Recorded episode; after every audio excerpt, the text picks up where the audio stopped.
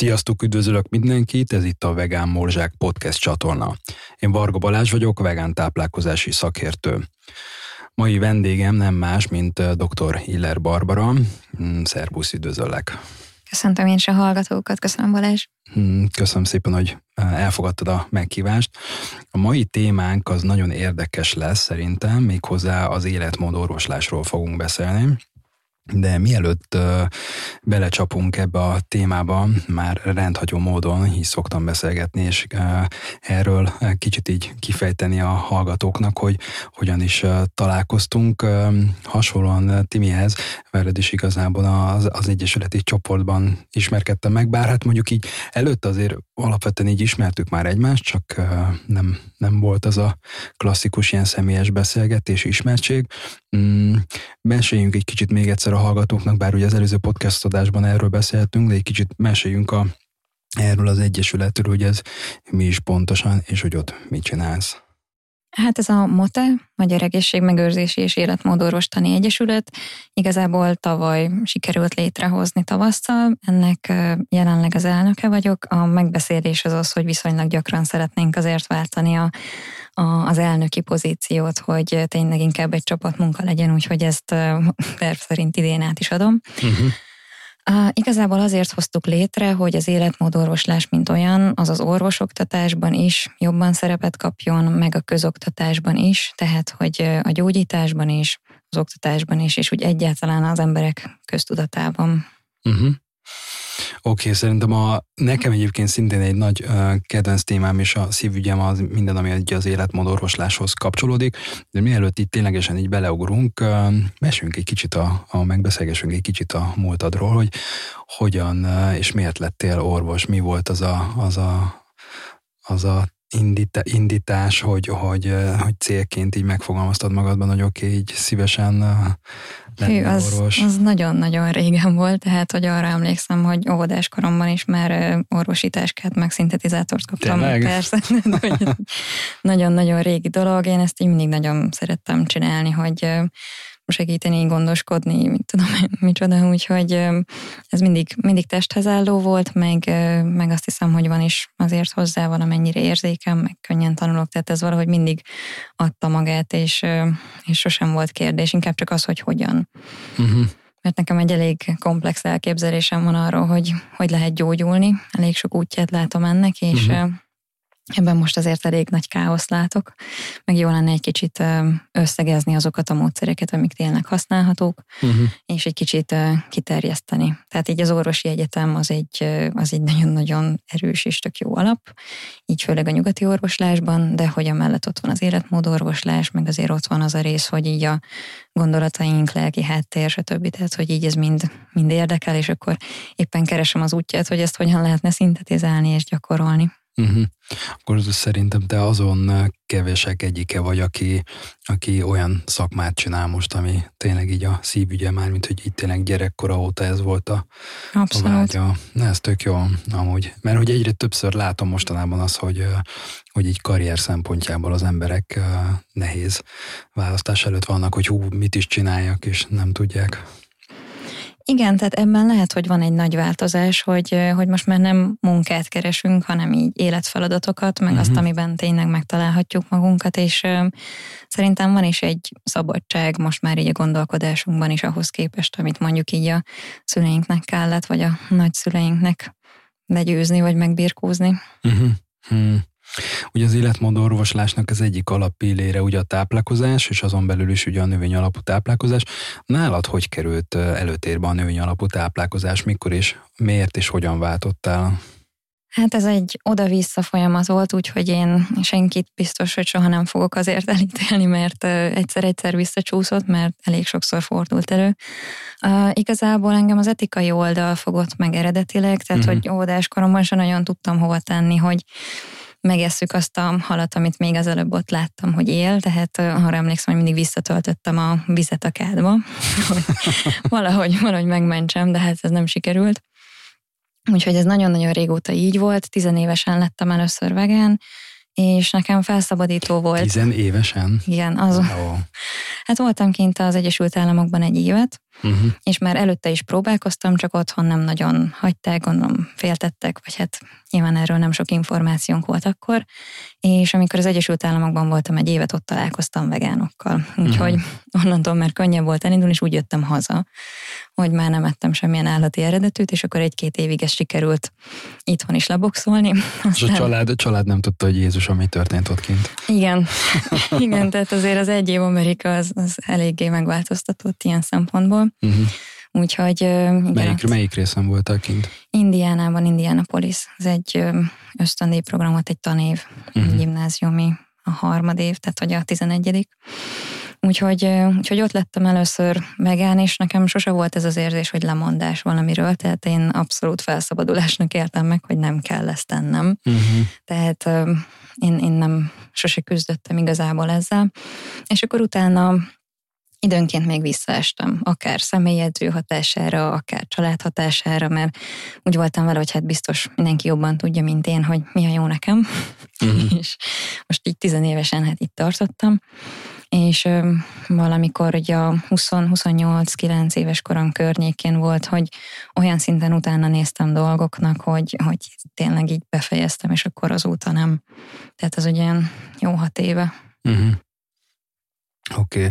hát uh, igazság szerint ugye ez a váltás ez mindenkinél más, Mm, de akkor ezek szerint ugye neked főleg inkább az etika része volt, és ahogy említetted, hogy azért volt, hogy még így visszaváltottál más külső tényezők miatt, ez nagyjából csak úgy így a hallgatók is, hogyha szeretnének inspirációt szedni, vagy szerezni és tanulni, hogy neked akkor ez mennyi idő volt, amíg így, így stabilizálódott a dolog? Hát, hogyha onnan számoljuk, hogy már tizenévesen próbálkoztam, és mondjuk így 28-9 éves koromra lett stabil, akkor ez, ez tizen év, uh-huh. hát tizen pár év. Most, hogy ebből ezt így mennyire lehet úgy kezelni, hogy az ember felnőtt, azt nem tudom, de hogy, de hogy sokáig tartott azért. Onnantól kezdve, hogy utána néztem, nagyon gyors volt. Szerintem azért tartott ilyen sokáig, mert mert nem is feltételeztem, hogy én érzem jól a dolgokat, meg nekem van mm-hmm. igazam, tehát volt egy ilyen nagyon um, téves alapfeltételezésem, hogy hát biztos, biztos én vagyok Lüke, és igazából utána se néztem semminek. Mm-hmm. Úgyhogy onnantól kezdve, hogy elkezdtem infót gyűjteni, akár az etikai vonalról, az ökológiai vonalról, az nagyon meggyőzött, meg egyébként a táplálkozásnak az egészségügyi vonala, az nekem Havajon jött be. Én nem azért váltottam, de arról, hogy az egészséges, arról igazából ott értesültem, az pedig olyan 20-26 hét éves korom környékén uh-huh. volt. Tehát ott azért már láttam, hogy ez egy értelmes dolog, és onnantól el is kezdett kihullani az étkezésemből ez, de uh-huh. még mhm. mindig nem néztem utána. Tehát én azt gondolom, hogy ha valakinek van egy lassú váltás, akkor az, hogy utána keres az infóknak, az nagyon meg tudja uh-huh. gyorsítani, mert lehet, hogy egyszer csak összeraksz valamit, és másnaptól nem megy. Én például nagyon erősen függtem a sajtra, uh-huh.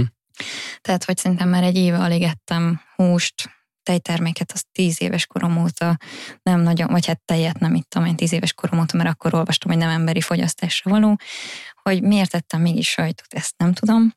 Tehát, hogy ezeket nehéz megmagyarázni, de onnantól kezdve, hogy, hogy összeraktam, hogy egyáltalán hogyan kerül elénk a sajt, és hogy milyen, milyen szenvedés van a mögött, és hogy én ehhez hozzájárulok azzal, hogy ilyet veszek.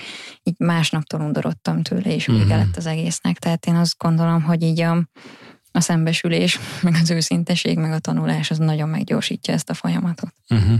És mi történt kint Hawaiion, hogy ott Hát Hawaii úgy kerültem, hogy vége lett az egyetemnek, és uh-huh. ezzel a nagy holisztikus szemléletemmel fogalmam nem volt, hogy most akkor milyen szakirányt válasszak, és akartam keresni még valami továbbtanulási lehetőséget, és kint találtam egy integratív medicina egyetemet. Uh-huh. Nem jött rá össze a pénz, meg kiderült, hogy online egyetem, de addigra már eldöntöttem, hogy kimegyek Hawaii-ra, úgyhogy ez igazából így lett, és van egy úgynevezett woofing, hogy bárhova a világon mehetsz biofarmra dolgozni, ingyen, cserébe kapsz állást és, és étkezést, tehát teljes ellátást. Úgyhogy igazából csak a repjegyre volt pénzem, és akkor így voltam kint három hónapot. Uh-huh. Ugye többet nem lehet már, hogy USA, tehát ahhoz már vízum kellett volna, meg, meg egyebek. És, és akkor kint találkoztam olyannal, aki, aki orvos, Harvardon végzett orvos, táplálkozástudós és havai gyógyító, és neki egyébként ilyen tíznapos programjai voltak teljes értékű növényétrenddel, és ezzel segített gyógyulni cukorbetegségből, magas vérnyomásbetegségből, allergiákból, fogyásokkal vezényelt levele, stb., de hogy cukorbetegségnél olyan szinten, hogy inzulinos cukorbetegek lettek gyógyszermentesek. Tehát, hogy én ott találkoztam ezzel, hogy egyébként ennyit tud a táplálkozás, hogyha nem csak annyit változtatunk, hogy mit tudom én, heti plusz egy brokkolit megeszünk. Tehát, mm-hmm. hogy mert általában azért nem tudják szerintem akár az orvostársadalmon belül sem ennek az erejét, mert nagyon kicsi változtatásokat próbálkodunk. Uh-huh. Igen. Hát ez az egyik, a másik pedig az az, hogy, illetve két dolog szerintem, az egyik az, hogy ugye nem nagyon olvasnak szakmai anyagokat, a másik pedig, hogy pont ebből kifolyólag nem nagyon csinálnak ugye intervenciókat sem. Úgyhogy ha nyilván puding próbálja az evést, tehát hogy a kisebb próbáljuk, akkor nem is tudják megnézni, hogy egy hubán intervencióval, akár egy eset leírással az hogyan működne. Így van. Egyébként táplálkozástudomány óránk az egyetemen nem volt, tehát hogy nagyon sokszor, amikor egy orvos a, a véleményét mondja, a biokémiai alapjait tanultuk, de egy táplálkozási szempontból nem. Tehát Igen. annyit tud róla, amennyinek utána néz, meg amennyit úgy, tehát nem, nem sokkal hitelesebb egyébként, mint bármely intelligens olvasott embernek a véleménye erről. Igen, ugye Timivel is erről beszélgettünk így a pont a podcast adásban. Egy kicsit még visszakanyarodva így a váltásra szerintem azt érdemes így kiemelni a hallgatóknak, és szerintem az egy ilyen tök jó visszacsatolás, hogy, hogy nem baj, hogyha valaki nem rögtön vált. Tehát, hogy egy, ugye tőlem is mindig így kérdezik, hogy oké okay, Balázs, de hogy most így baj, hogyha nem tudom, nem rögtön leszek vegán, meg hogyha nem rögtön váltok, és hogyha néha-néha még eszem valamit, és így mond, mindig azt mondom nekik, ugye, hogy most vonatkoztassunk el ugye attól, hogy most ez etikai dolog, tehát hogy etikai kérdésként, hanem ha csak ez egészségtudományi szempontból nézzük, és az, hogy hogyan váltunk, akkor azt szerintem ez teljesen oké, okay, hogy, hogy akár több hét, vagy több hónap, vagy, vagy akár több év, mert nem ez a lényeg, hanem az, hogy legyen egyfajta tudatosság, legyen egyfajta irány, hogy, hogy szeretnénk változtatni, és majd így az élet hozza, hogy, hogy hogyan alakul. Szerintem ez a legegészségesebb, és aztán úgy, úgy, ahogy nálad is, hogy volt egy döntés, aztán visszakagyarodtál, aztán megint vissza, tehát hogy így, ezt szerintem ez egy teljesen normális folyamat. Igen, és nagyon nagy különbség, hogy most az etikai részéről beszélünk, Igen. hogy valaki vegán, vagy arról, hogy szeretne javítani az egészségén. Tehát az, hogy szeretne javítani az egészségén, az tényleg lehet teljesen egyénien igazítani. Én ezt akár úgy szoktam, amikor valakinek ilyenben segítek, hogy mennyi idő az, ami szerinte neki erre kell. Uh-huh. És akkor utána letervezzük, hogy mi a legkönnyebb, aztán mi a második legkönnyebb lépés, és akkor ennyi. Tehát, hogy nem, én se gondolom. Meg azt is lehet, hogy egyszerűen az ember megy az érzés terhességei után. Tehát találkoztam olyannal, aki a második vagy harmadik terhesség alatt lett vegán, uh-huh. Ő azt mondja, hogy biztos a jövő gyermek az nem szeretne húst enni, de hogy így addig nem volt vele semmi baja. Uh-huh. Tehát, hogy vannak ilyen dolgok, az, hogy ki miért és mitől vált és milyen gyorsan, szerintem teljesen egyéni. Az meg, hogy egymásról véleményt alkassunk ez alapján, attól meg nagyon tartózkodnék. Uh-huh, egyetértek. És uh, azt leszámítva, hogy mondtad, hogy a, a sajt kapcsán még voltak így nehézségeid, azt leszámítva egyébként uh, volt bármi olyan, ami, ami problémát okozott, vagy úgy, úgy elgondolkodtatod, hogy akkor most hogyan váltsál, mit kell csinálni? Hát ö, olyan probléma volt, ami igazából megoldást jelentett egy óriási cukorfüggőségre. Uh-huh. Tehát én nem is szembesültem vele, hogy mekkora problémám van ezzel őszintén. Tehát így az egyetem vége felé volt, volt egy olyan pillanat, ahol azon vettem észre magam, hogy így talán a hatodik, hetedik evő egy cukornál tarthatok. Jó. Tehát, hogy olyan, olyan szinten... De itt teába, vagy valami, vagy, vagy Nem, Nat, nincs uh-huh. Mhm. natúr, komolyan. Igen. És ennek teljesen vége lett azzal, hogy vegán lettem, mert akkoriban még nem lehetett vegán édességeket kapni. Uh-huh. Tehát gyakorlatilag innentől kezdve, hogy én etikai alapon nem akartam ilyeneket enni, így annyi lett a cukorfüggésemnek. Úgyhogy ez egy nagyon nagy ajándék volt, hogy akkor még nem, nem lehetett kapni ilyen készíteleket, meg cukros, cukros vegán dolgokat, de szerencsére egyébként ez nem jött vissza, tehát hogy, hogy az ott megszűnt, lehet, hogy szerencsésebb lenne, hogyha csak teljes értékű növényi dolgokat lehetne venni a vegán verzióból, de hát nyilván az már egy, az már egy következő szint.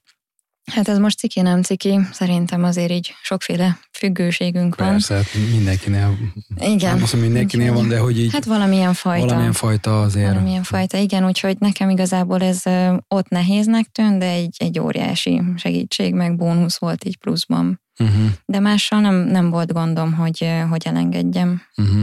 Ja, mert el, amikor mondtad a kanácukor, azt hittem, hogy így tényleg így a kanál, mint kristálycukor. Ja, úgy, úgy, úgy. Ja, jó, úgy, tehát úgy. Hogy nem, is, nem is az, hogy most csomagolt termék, hogy most mondtad a csomagolt terméket is, hogy mint a vegánoknál. Ja, hát ilyen albérlet, és akkor tudod, volt, mert akkor um, sokszor láttam még vendégül barátokat, meg mit uh-huh. tudom én, tehát hogy, és akkor a sütéshez, ehhez ahhoz volt, hogy használtam, de, de igazából olyan nagyon sokszor nem sütöttem, főztem, hogy abból egy, egy rendszeres cukorfogyasztás lett volna. Uh-huh. Csak így itt, itt vettem észre, hogy hát úgy látszik, ezzel van egy kis probléma. Uh-huh. és, akkor, és akkor ennyi. Hmm, Oké. Okay.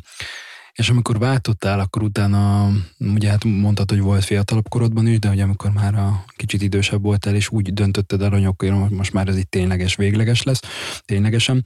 Mm, környezeted, család, barátok hogyan reagáltak rá? Um, igazából Szerintem jól, nem vagyok benne biztos, hogy más is így élte volna meg. Hallom, hogy, hogy milyen kérdéseket, meg kritikákat szoktak emberek kapni, de hogy én ezeket vagy nem vettem fel, vagy nem vettem észre, vagy, vagy eleve úgy kommunikálom. Nem merték, nem merték elmondani. Az is lehet.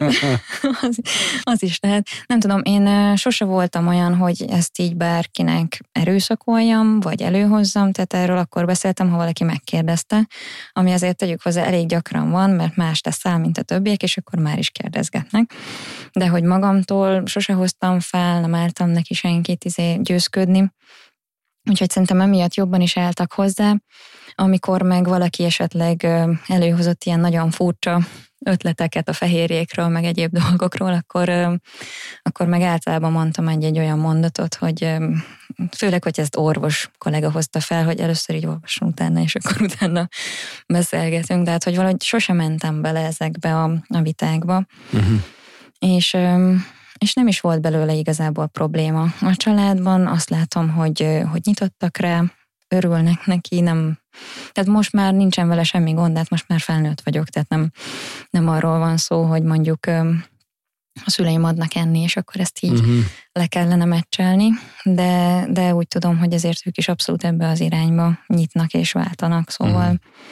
Hát főleg amiatt kérdezem, mert azért mm, elég gyakori jellemző, hogy ilyenkor a család és a barátok, hogy jó, jaj, vigyázz meg, ne legyen ebből probléma, meg hogy miért csinálod, és hogy nehogy bajod legyen.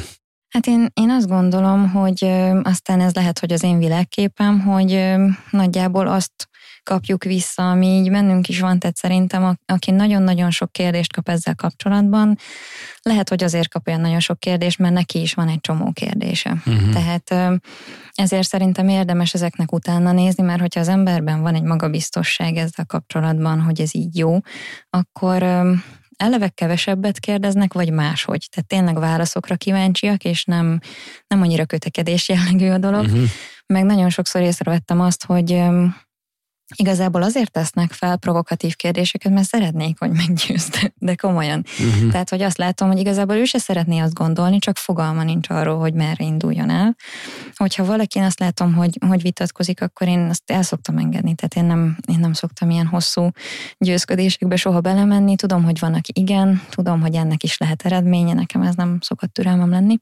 De hogyha azt uh-huh. látom, hogy valaki tényleg azért kérdezett, mert tanulni akar, akkor, akkor meg bele lehet menni, és át lehet lépni az első provokatívnak tűnő kérdésen. Uh-huh.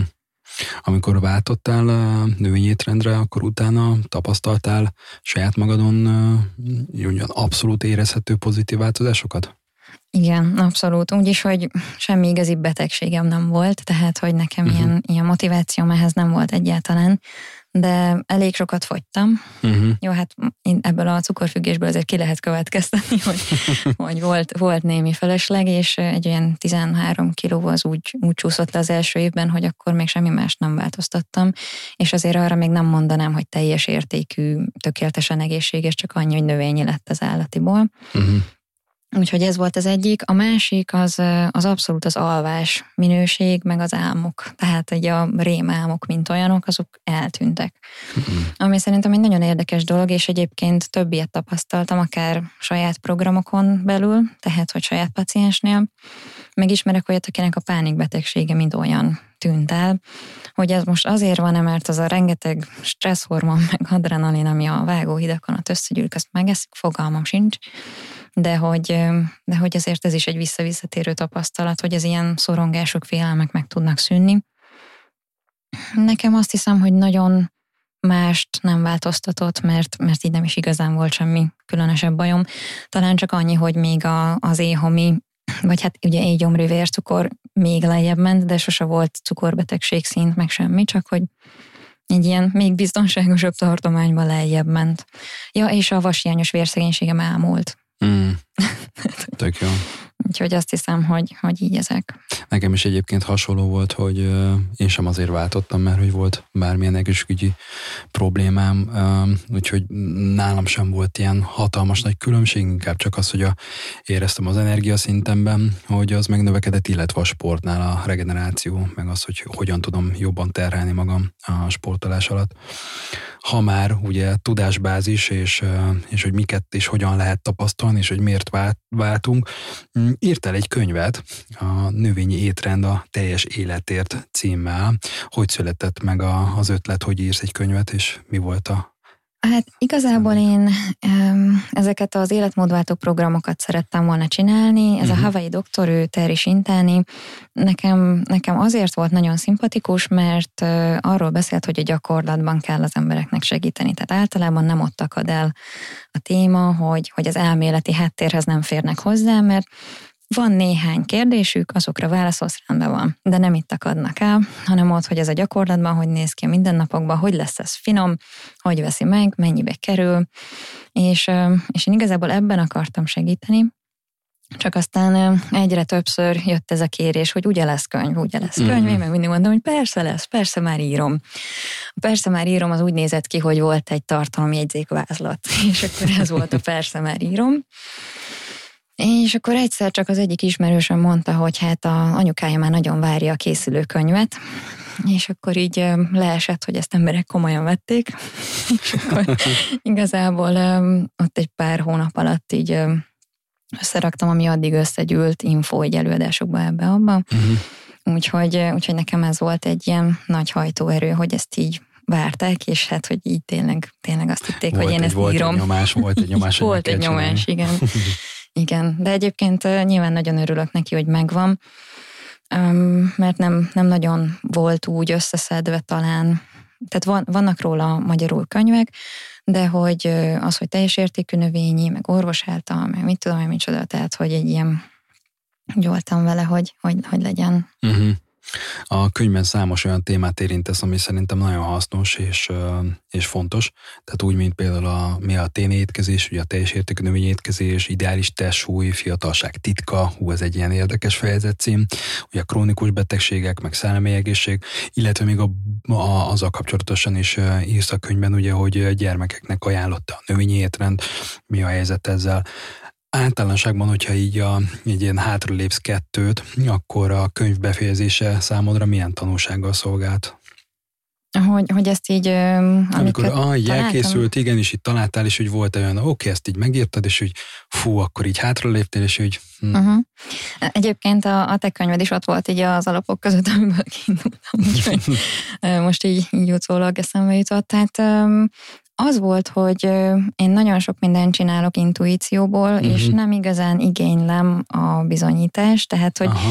nem azért, mintha ne lenne hozzá, meg mondjuk így a balagyféltekém is, csak nem arra szoktam támaszkodni. Uh-huh.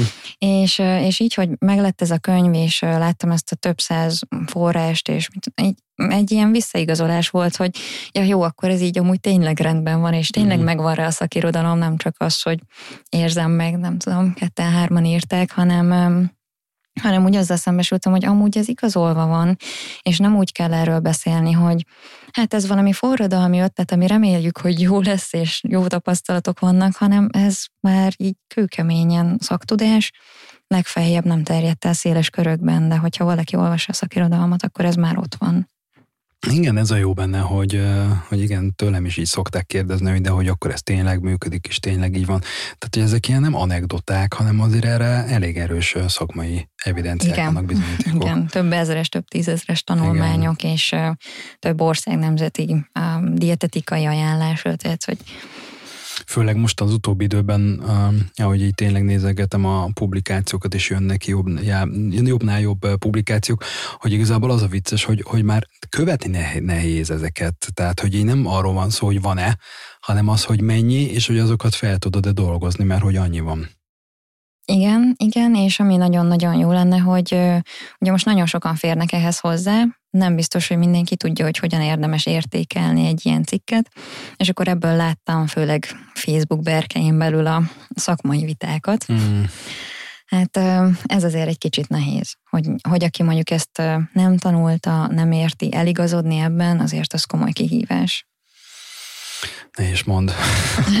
Igen, nem hát... Tényleg azon, azon tényleg így kiakadok, hogy, hogy tényleg hivatkoznak valamire, tehát leírnak egy, egy nem tudom, egy bekezdést, egy mondatot, hivatkoznak valamire, és így egyébként nem azon a, nem azon nem, a cikkben, nem azon a cikkben, nem azon a cikkben és, és teljesen máshogy fordítják le, úgymond a, a saját nézőpontjuk szerint, tehát ez borzasztó amúgy.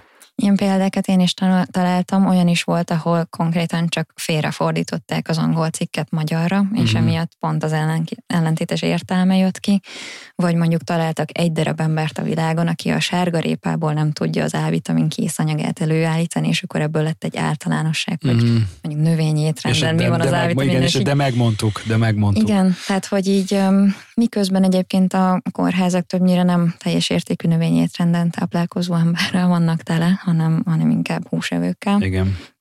Tehát, hogy, de ez egy olyan dolog, hogy így amikor valaki erre kész van, akkor elkezd észrevenni, meg elkezd utána járni. Uh-huh ha már a, ennek az adásnak a fő témája az életmódorvoslás, akkor egy kicsit azért, akkor már azért arról is beszélgessünk.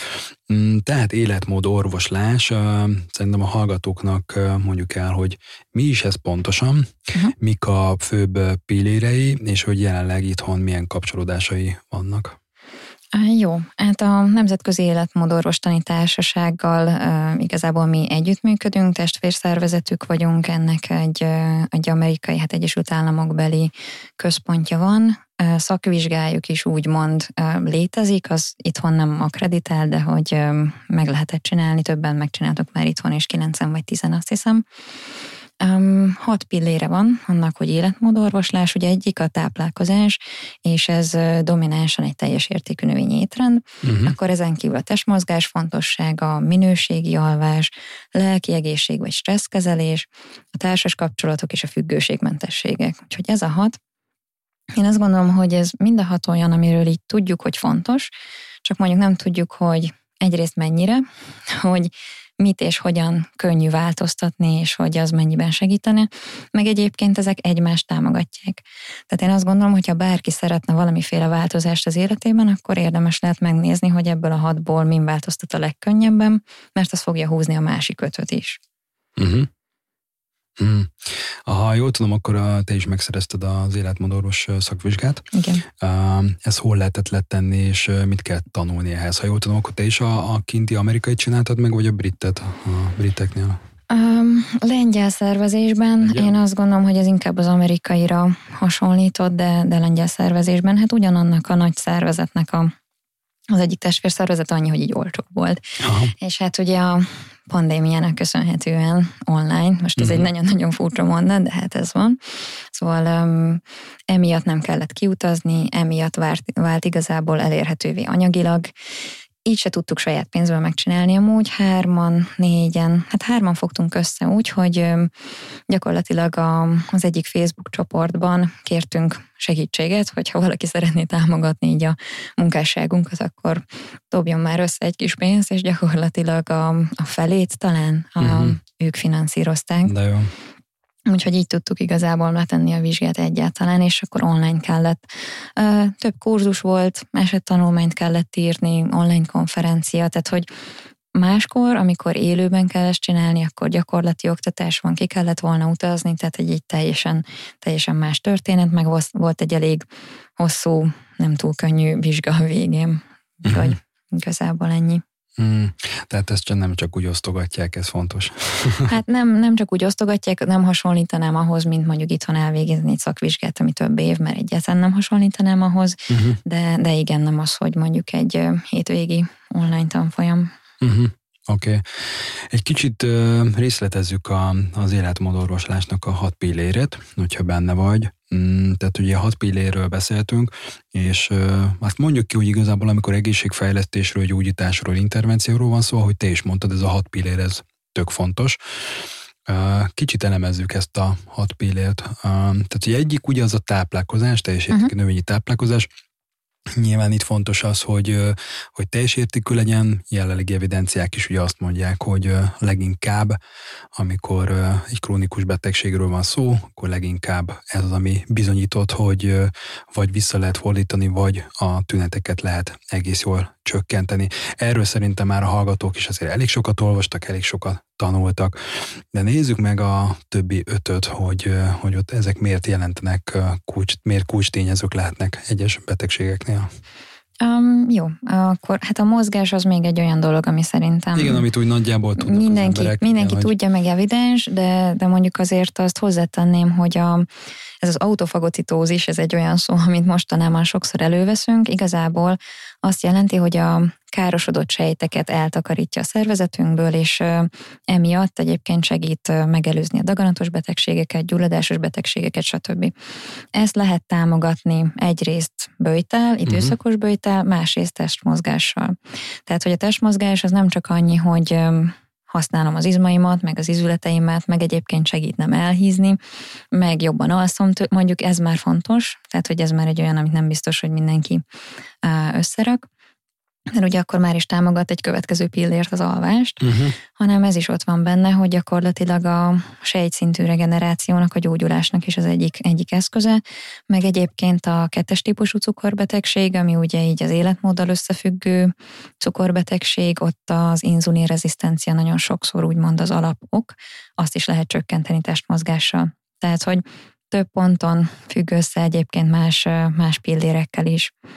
Um, menjünk, menjünk tovább a többén, vagy hogy? Ah, igen, szerintem menjünk egy picit tovább, mert hogy pont ugye az előző podcast adásban, ugye Timivel beszéltünk az ugye az alvásról, uh-huh. ott azt mondjuk azt, hogy jobban kiveséztük, de hogy talán arról, hogy például a szociális kapcsolatok egyébként nagyon, nagyon sokaknál látom, hogy, hogy a szociális kapcsolatok, vagy ugye a stressz, szociális kapcsolatok, ez a, ez a kettő mennyire durván tudja befolyásolni az egészséget is, és ugye ezt látom jelenleg így populációs szinten is, hogy mindenki, most elnézést a kifejezésért, de hogy pörög a táplálkozásom, meg a testmozgásom, de hogy azzal nem nagyon foglalkozik, hogy, hogy jaj, de hát egyébként minden nap a bent a munkahelyemben iszonyatosan stressz van, stresszes az életem, vagy például az, hogy akár annak következményeképpen kb. egész nap csak otthon ülök, alig találkozok barátokkal, ismerősökkel, nem megyek el sehova, hogy ez hosszú távon milyen jellegű problémákat okozhat. Hát ez nagyon-nagyon jó, hogy, hogy előhozod. Igazából a, a szociális kapcsolatokat szerintem nagyon lebecsüljük. Most egy picit ö, magam ellen fogok olyan szempontból beszélni, hogy ö, akinek támogató kapcsolatai vannak. Tehát ez alatt azt értem, hogy ez nem kell, hogy párkapcsolat legyen, ez bármilyen emberi kapcsolat, ami tényleg egy, egy támogató szeretet alapú dolog, tehát nem pusztít, hanem épít, nagyon mhm. egyszerűen megfogalmazva. Akinek ilyenjei vannak, az körülbelül akkor egészségvédő faktor, mint hogyha egyébként nem dohányzik. Uh-huh. Tehát most ezzel nem azt mondom, hogy dohányozunk, hanem azt mondom, hogy ha, ha még ez is ott van, akkor ez is hozzá tud tenni éveket, életminőségben is, meg élethozban is, rengeteget számít. Um, egyébként a kardiovaszkuláris, tehát a szív- és érrendszeri betegségek megelőzésében is szerepe van, illetve volt egy olyan tanulmány is, hogy a 80 éves embereket néztek, és hogy mi határozza meg legjobban az egészségi állapotukat. És azt találták, hogy az, hogy mondjuk 50 évesen mennyire voltak elégedettek a kapcsolataikkal. És nem a táplálkozás, és nem a testmozgás, és nem a nem tudom mi, wow. hanem az, hogy mennyire boldog abban az emberi közegben, amit így kialakított és választott magának. Hmm, igen. Tehát ezek szerintem nagyon-nagyon fontos dolgok. A, a másik a stresszkezelés, meg lelki egészség. Én igazából azután, hogy már nagyjából mindenki érti ezt a teljes értékű növényi dolgot, azzal szeretnék foglalkozni, mert az nagyon-nagyon érdekel, és, és nagyon érdekesek a pszichoszomatikus betegségek is, és ennek az egésznek a, a működés és folyamata. És az a jó, hogy most már azért ö, tudományos kutatások is kezdenek ezzel lenni a bélflórán keresztül, tehát a mikrobiomon keresztül. Uh-huh. Amit itt szerintem érdemes elmondani, hogy az, hogy van valamilyen stressz, akár pszichés stressz, azt tönkre tudja tenni a bélflóránkat. Tehát van olyan agyideg, ami lemegy a hasunkig gyakorlatilag. Tehát a, a beleinkhez kötődő baktériumok, meg a pszichénk, úgymond az agyunk, az idegrendszerünk, ezek kommunikálnak egymással direktben. Úgyhogy itt nagyon sok érdekes kutatás van, akár olyan, ahol a bélflóra átültetéssel bizonyos személyiségvonások értem ez alatt, hogy szorongásra való hajlam, ilyesmi, átültetődött. Tehát ez állatkísérletben is látszott, emberi, hát ez nem kísérlet volt, hanem terápiás körülmények között is volt ilyen tapasztalat. Tehát az nagyon egyértelmű, hogy a, a lelki beállítottság, a hangulat, a stressz szint, és a hasunk, és az, hogy ott milyen bélflóra van, az nagyon összefügg. Uh-huh. És a bélflórával meg ugye összefügg az immunrendszer, tehát az immunrendszerünk 80%-a az a beleinkhez kötött, és ugye erről szól nagyjából a, a pszichoneuroendokrinológia, vagy immunológiát is még akár hozzátehetjük, tehát hogy ez az egész egy rendszer, és és lehet azt csinálni, mint amit mondtál is, hogy valaki mániákusan figyel arra, hogy teljes értékű növényi legyen, de mondjuk megenged egy olyan környezetet, ami napi szinten rombolja pszichésen, akkor igazából ugyanúgy el fogja rontani a bélflóráját, amitől ugyanúgy lehetnek gyulladásos betegségek, allergiás betegségek, bármi. Vagy bele lehet nyúlni lelki oldalról egy, egy meditációval, vagy egy stresszkezelési bármilyen gyakorlattal, és akkor azzal is rá lehet hatni a bélflórára, hogy ez rendeződjön. Szóval ezek nagyon érdekesek, igazából teljesen, teljesen összefüggenek ezek a, a pillérek. Ebben is segít, hogy lássuk a saját komplexitásunkat egyébként. Uh-huh. És ugye kimondtál egy olyan fontos kulcsot is, ugye, hogy meditáció, vagy akár mindfulness, hogy, hogy az életmódorvoslásban ugye ez is benne van. Tehát, benne. Hogy, hogy abszolút, abszolút lehet alkalmazni egy meditációt, bármilyen mindfulness technikát, mert az is iszonyatosan hasznos. Igen, um, tudom, hogy nem mindenkinek szimpatikus mondjuk ez a szó, ezt szerintem nagyon sokféleképpen meg lehet fogalmazni, tehát hogy ez most egy autogén tréning, vagy relaxáció, vagy van akinek egy imádság, van akinek egy meditáció, de a mindfulness az tényleg egy nagyon-nagyon jó gyűjtő fogalom, csak, csak az még nem magyar, szóval hogy ez most olyan, hogy... Igen. De igazából ez mind ugyanarról szól, hogy egy picit idegrendszerileg rendeződjünk, picit megnyugodjunk, és valamiféle harmónia jöjjön. Ugye a mindfulnessnek Hát ezt a Márki Ádám sokkal jobban el tudná mondani, mint én, de, de igazából az egyik lényege az, hogy jelen legyünk, és azt tudatosítsuk, ami most van, és ezzel ugye nem a múlton rágódunk, meg nem a jövőn aggódunk, hanem itt vagyunk, és így a jelenben általában nincsenek akkora problémák, mint, mint ami a fejünkben van. Igen, meg egyébként valahogy azt látom, hogy az emberek, ahogy te is mondod, hogy oké, okay, meditáció, vagy mindfulness, és így, így túl komplikálják, és azt mondják, hogy úristen, de hát én, én nem tudok meditálni, és hogy, hogy ez én nem vagyok egy ilyen butha, meg, meg keleti bölcsöny, most leüljek lótuszülésbe és csináljam, de hogy, hogy így érdemes hallgatóknak elmondani, hogy azért ez senki nem így kezdi el, tehát hogy, hogy itt sokkal egyszerűbb gyakorlatokat érdemes bevezetni, ami akár lehet egy 5-10 perces gyakorlat is, és már az is nagyon sokat használ. Abszolút lehet, igen, tehát a, a lótuszülés, amit említettél, egészen nyugodtan végig lehet élni egy boldog, egészséges életet lótuszülés nélkül, és meditálni is lehet nélküle, tehát igazából, sőt, nem is az jelzi a meditáció sikerét, hogy tudok-e lótuszban ülni. Igen. Um, arról nem is beszélve, hogy már ennek se sok értelme van, hogy sikeres egy meditáció. Szóval, hogy itt ugye nagyon belehergeljük magunkat a saját teljesítménykényszerünkbe, meg megfelelési kényszerbe, meg a perfekcionizmusba, és pont erről szólna ez az egész, hogy akkor így stop, és hogy elég az, ami van, meg elég az, ami vagyok, és már az is mindfulness, vagy meditáció gyakorlás, hogy figyelem a légzésemet, és figyelem, hogy mi van körülöttem, milyen illatok, milyen hangok, mi van bennem, mit gondolok, és ennyi. És ezzel eltöltünk 5-10 percet, az már gyakorlatilag meditáció. Uh-huh, igen. Saját gyakorlatodból véve, mit látsz az embereknél, hogyha ezt a hat pillért nézzük, akkor szerinted melyik az a, melyek azok, amik leginkább úgy kibillennek az embereknél? Um, Hát én azt gondolom, hogy úgy egyben mind egyébként, Ami nem hogy őszinte legyek. Igen, tehát hogy nem tudnék egyet kiemelni, mert igazából rántja magával bármelyik az összes többit. Uh-huh.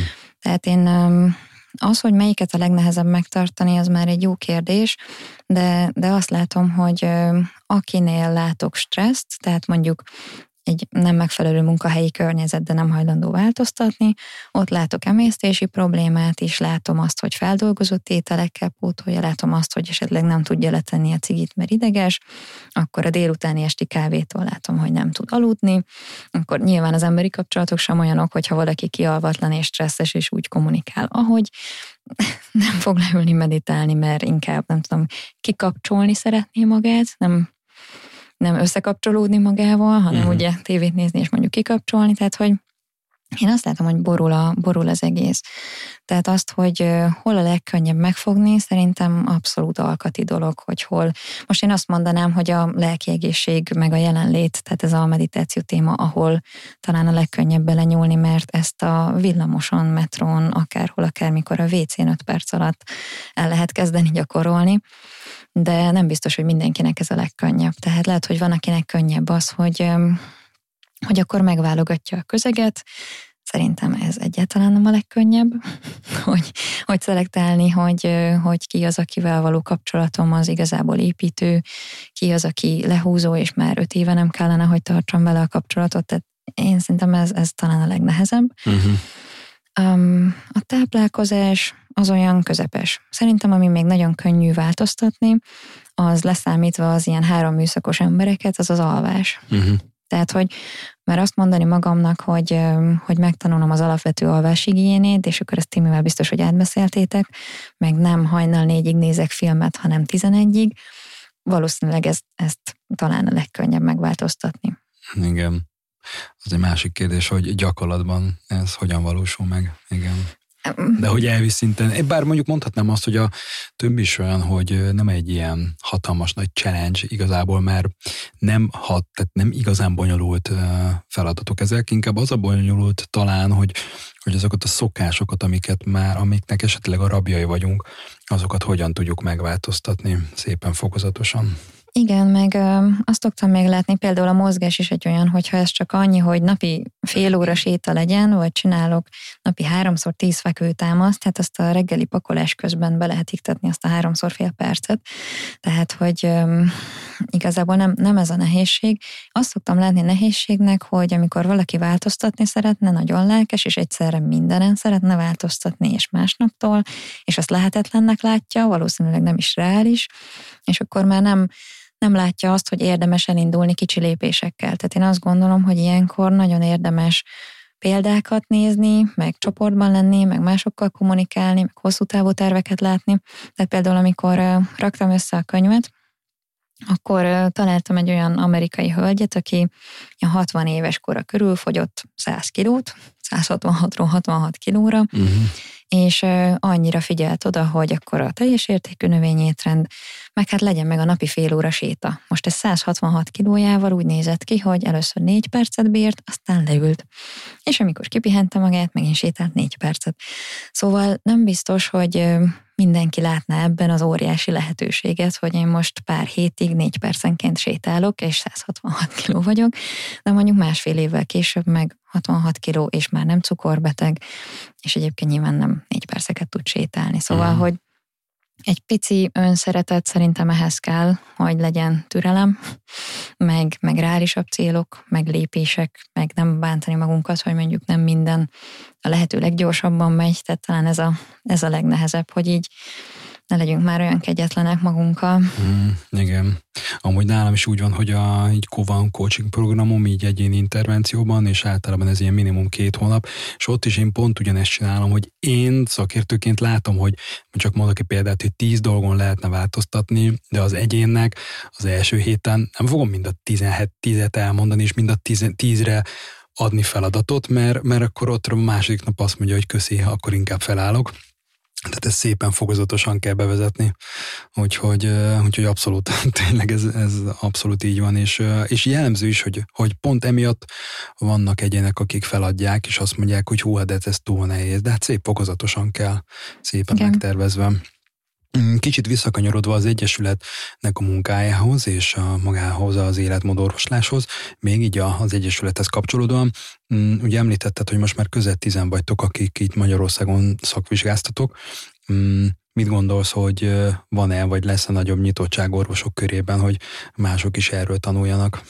Én azt gondolom, hogy igen, folyamatban is van az együttműködés egyébként az egyetemmel, a Semmelweis Egyetemmel. Uh-huh. Egyrészt arról, hogy az életmódorvoslás jobban benne legyen a kurikulumban, tehát hogy erről uh-huh. tanuljanak orvostan hallgatók, akár tankönyvi formában is megjelenjen, ehhez megvan egyébként a kézirat, tehát hogy ezek, ezek folyamatban vannak. Sőt, a, a családorvosi továbbképzésen vagy rezidens képzésen ott már tartottunk is előadássorozatot, és, és igazából nagyon tetszett nekik, úgyhogy... Akkor van én, esély, akkor van esély igen. arra, hogy a sotira bekerül, mint kurikulum, tehát mint tananyag?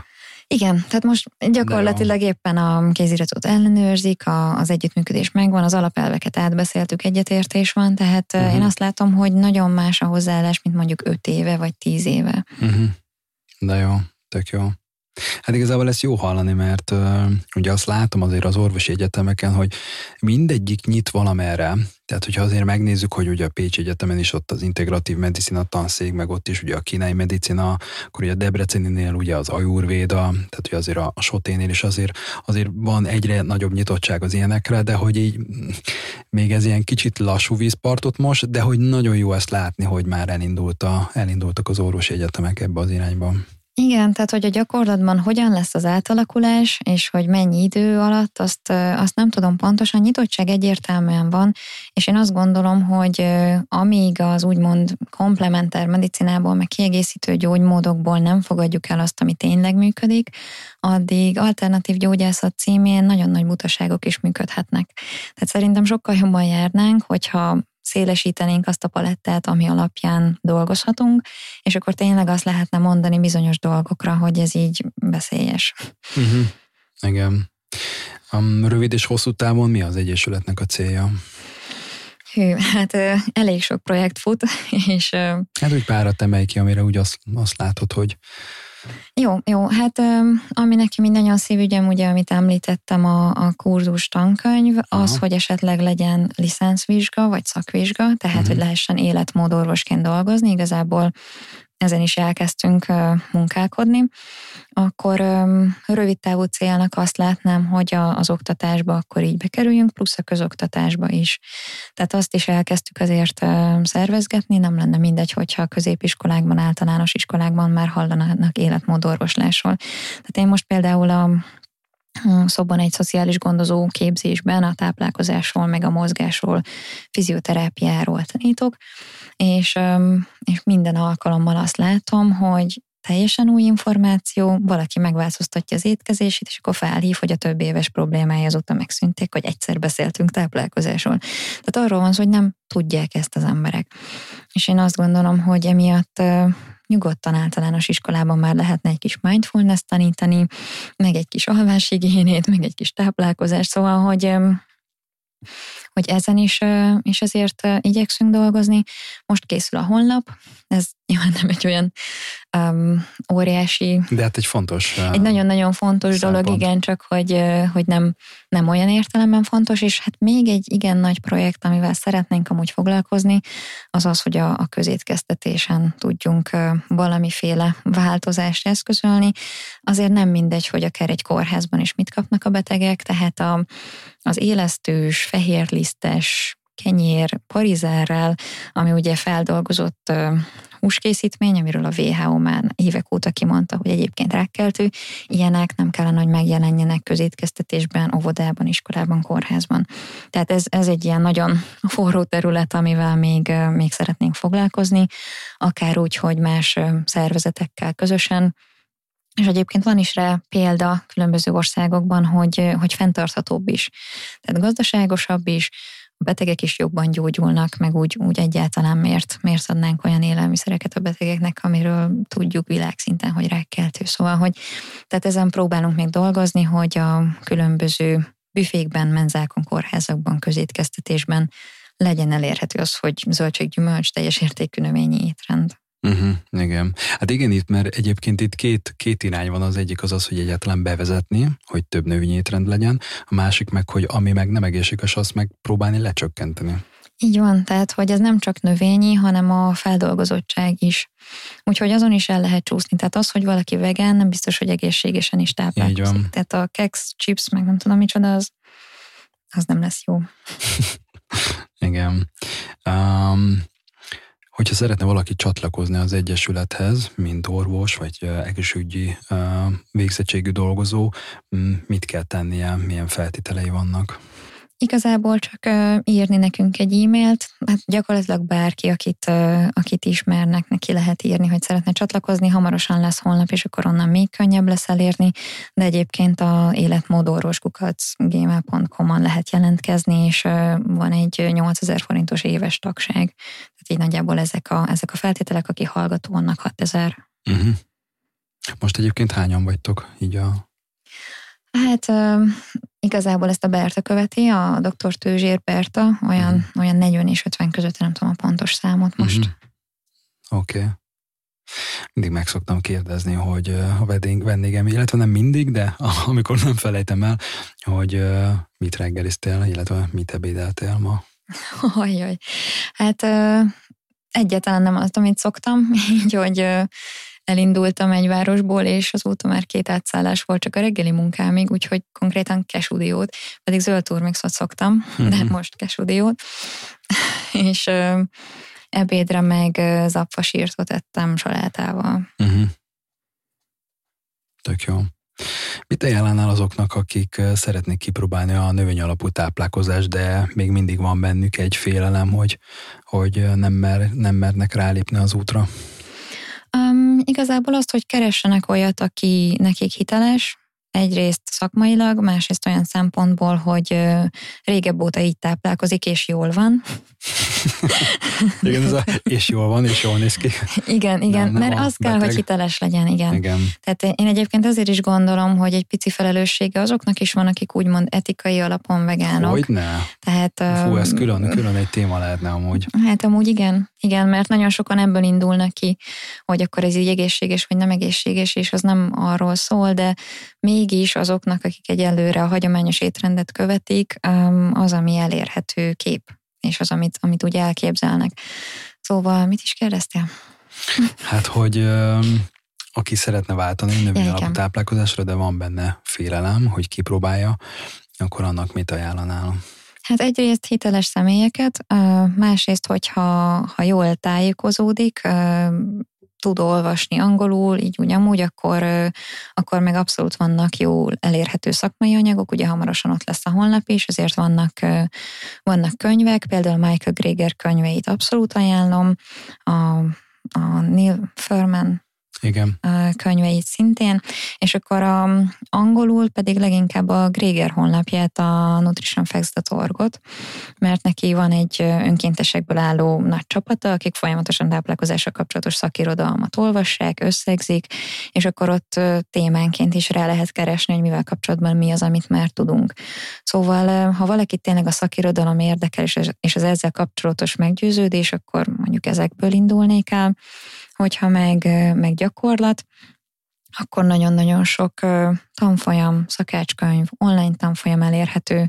Például nagyon javaslom a Bertának a Facebook csoportját, az szerintem már egy ilyen 20 ezer uh-huh. fölötti létszámú teljes értékű növényi étrendcsoport, folyamatos recept megosztás megy, tehát hogy azt is abszolút tudom javasolni. Akkor nálunk az alapítványban is most már kezdenek lenni újra programok. Én nem csináltam olyan sokat a, a járvány időszak alatt, mert nem szeretek online dolgozni, tehát néhány online tanfolyam volt, de, de most már megint újra akarjuk kezdeni a, uh-huh. az élő programokat. Én nagyon szeretnék olyat csinálni, amilyen két hónapos utánkövetéses orvosi háttérrel, laborkontrollal, de ehhez azt kell látni, hogy akkor ezt most már tényleg lehet csinálni, és nem lesznek uh-huh. ilyen oda-vissza zárások, nyitások. Igen. De akkor azt le is dokumentálnátok, hogy le, legyen belőle Igen. egy jó kis szakmai anyag? Abszolút, mert tapasztalatok eddig voltak, de hogy nem, nem volt ilyen szépen rendezve, tehát ezt most szeretném úgy csinálni. Á, ez tök jó. Igen, mert úgy itt a Magyarországon, hát nyilván egyrészt anyagi háttér is, de hogy... Pályázattal kellene valószínűleg. Igen, tehát abból, hogy mondjuk csinálni mondjuk egy eset sorozatot, vagy valamit, az úgy hú, az bazé, bazé jó lenne ez a terv. Hmm, hát akkor igazából én azt kívánom, hogy ez valósuljon meg. Köszönöm. Én összegzésként annyit tudok elmondani, hogy, hogy bárki, aki érdeklődik így a növény alapú táplálkozás iránt, az, ahogy te is mondtad, mindenképpen nézzen körbe az interneten, mert nagyon-nagyon jó szakmai anyagok érhetőek el már, hát eddig is, de hogy most meg aztán már pláne, főleg, hogyha valaki tud angolul, akkor meg tényleg itt töménytelen mennyiségű anyag van, vegyék meg a könyvedet, mert az is jó kis összeállított könyv, illetve ha valaki jobban érdeklődik szakértőként, orvosként a téma iránt, akkor meg az Egyesületet meg tudja keresni és tud csatlakozni. Abszolút, igen. Köszönöm szépen, hogy itt voltál. Köszönöm szépen a meghívást. Igazán nincs mit, szerintem szuper hasznos volt. Hallgatóknak mondom, hogy, hogy tényleg nézzék meg a forrásanyagokat, weboldalakat, könyvet, és tanuljanak. Köszönöm, hogy itt voltál. Sziasztok! Köszönöm.